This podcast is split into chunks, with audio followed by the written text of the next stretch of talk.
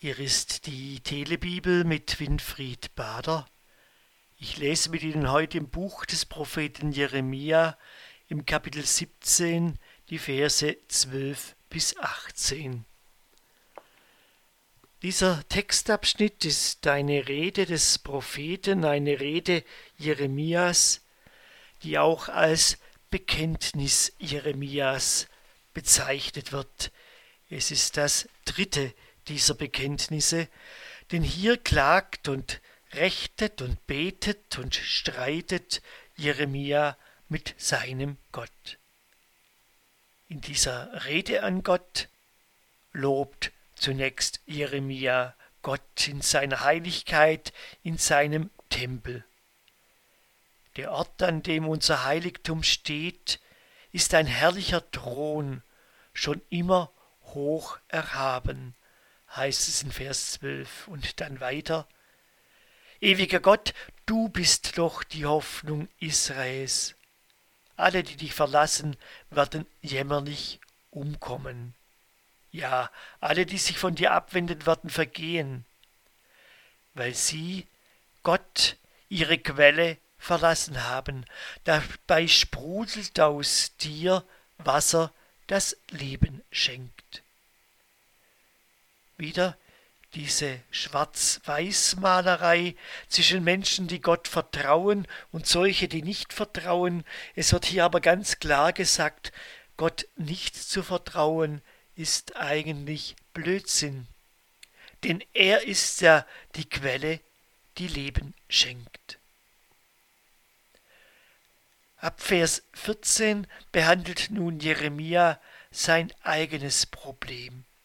Er ruft zu Gott, heile mich, Jahweh, dann bin ich geheilt, hilf mir, dann ist mir geholfen, denn du bist der Grund für mein Lobgebet. Er ruft Gott zu, vertraut ihm, holt, will dort die Hilfe herholen. Und was ist sein Problem? Wofür braucht Jeremia eine Hilfe? Vers 15 Sieh her, wie sie mich verspotten. Sie sagen, wo bleibt denn, was Jahwe angekündigt hat? Soll sein Wort doch endlich eintreffen?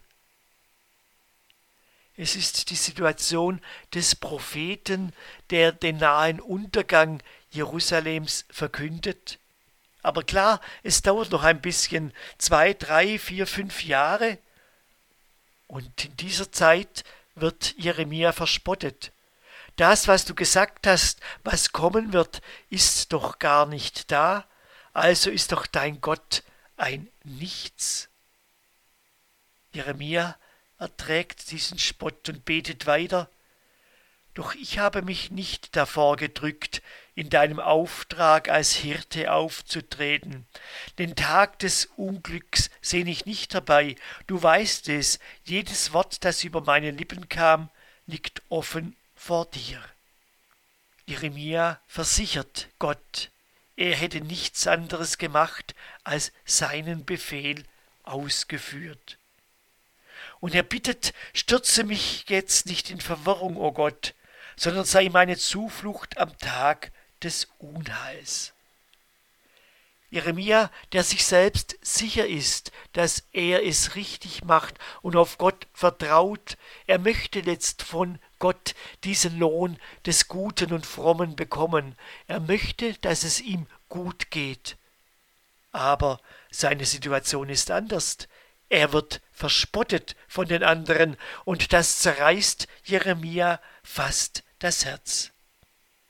Ich denke, liebe Hörerinnen und Hörer, auch Sie erleben solche Situationen, wo Sie von sich wissen, Sie machen das Richtige und werden trotzdem von allen anderen angefeindet und verspottet.